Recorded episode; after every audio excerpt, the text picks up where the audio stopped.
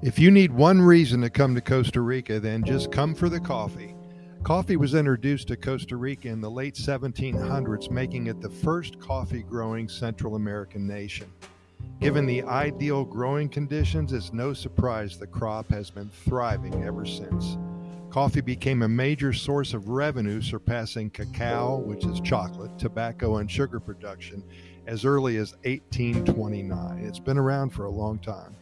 Geographically, Costa Rica is a thin strip of land surrounded by coastline. No, it's not an island, as some of you think. It has a mountainous center ideal for growing the high quality coffee beans. More than 80% of the country's coffee farms are blessed with high altitude, volcanic soil, and perfect growing weather. Each region produces coffee beans with their own distinct flavors. The main ones are Guanacaste, the West Central Valley, or the West Valley they call it, the Turrialba area, the Orosi area, the Tarrazú area, the Brunca, the Tres Rio, and the Central Valley. Coffee farmers first planted coffee in the Central Valley, the location of the capital, San Jose. However, the highest regarded Costa Rican coffee comes from the largest region, Tarrazú, which produces up to 35% of the nation's coffee. In particular, Tarrazú's La Minita is known worldwide for its exceptional coffee. Let's talk a little bit about the current state of the Costa Rican coffee industry. Some amazing facts here. Nearly 10% of Costa Rica's population of 5 million, so 500,000, is involved in the coffee production which makes up 90% of the country's produce. About 90% of the coffee is destined for export each year. However, this is still less than 1% of the world's crop.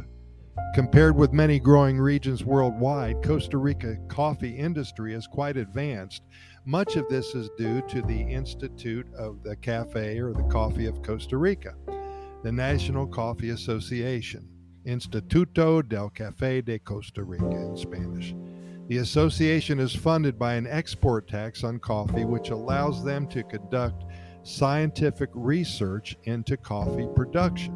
And I will say that hundreds, if not thousands, of scientists every year associated with the global coffee industry make their way to Costa Rica to learn how it's being done. Coffee continues to be getting more popular by the day, and I have some incredible facts about it that you might not have heard of yet. If you've ever wanted to be a master of coffee trivia, you've come to the right place today. Scientists in Costa Rica and all around the world work tirelessly to uncover the mysteries of the natural world, from the reasons people binge to the best way to wash hands. Recently, as was revealed, that they've figured out why coffee served in white mugs tastes so bitter. Never heard of that before. The contrast between the color of coffee and a white mug makes the coffee look and taste bolder. Coffee served in clear glass mugs tastes sweeter. So, yes, those lab rats, the people, not the animals, are obsessed with getting and studying the jolt of Java. That study got us thinking what other crazy things do we know about coffee thanks to science? Well, below is a list of five of the coolest facts about the science of coffee. The optimal temperature. Researchers at the University of Texas at Tyler were tired of making coffee, taking a sip, and burning off a layer of taste buds because the brew was scalding. So they got 300 volunteers to determine what temperature makes coffee drinkable, but not mouth burning. Those brave test subjects found that the sweet spot is 136 degrees. Remember that. The best time to drink coffee. We've been conditioned to get our caffeine fix first thing in the morning. Some of us can't live without it. But as Stephen Miller, a psychology professor at Rosalind Franklin University in the United States of uh, the state of Illinois in the USA, points out, early mornings are probably the worst time to drink coffee.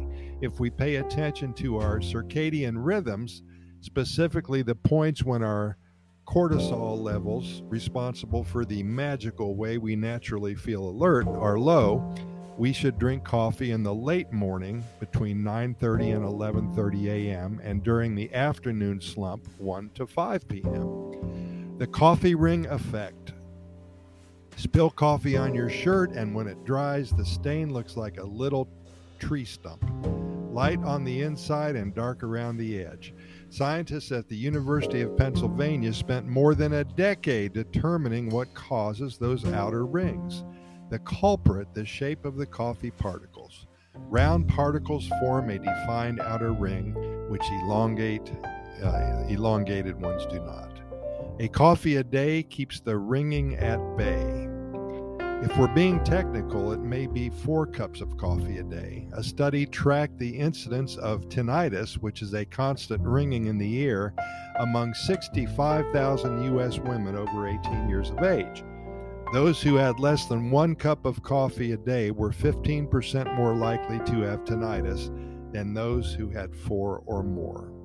Try a coffee nap. Coffee and naps don't seem like a natural duo. One would think that the stimulative effects of coffee should stop you from dozing off. But the boost of energy you get from a cup of coffee doesn't happen in an instant it takes upwards of 20 minutes for the caffeine to be absorbed by your body. Researchers at Britain's Longborough University found that drinking a cup of coffee and immediately lying down for a 15 minute nap kept sleepy volunteers more alert in a car simulator than just coffee or just a nap. We usually stick to a playlist with bumping beats to keep us awake on the road.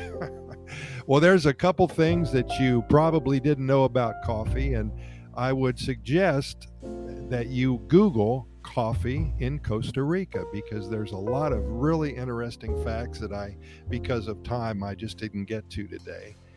Uh, the coffee is incredible here. You know, Starbucks and many other global coffee communities has their own plantation here. And when you come to Costa Rica, I would suggest for sure doing one or two things. Number one, go to the beach. Number two, see a volcano. And number three, go on a coffee plantation tour. Pura Vida, thanks for listening, and we'll see you tomorrow.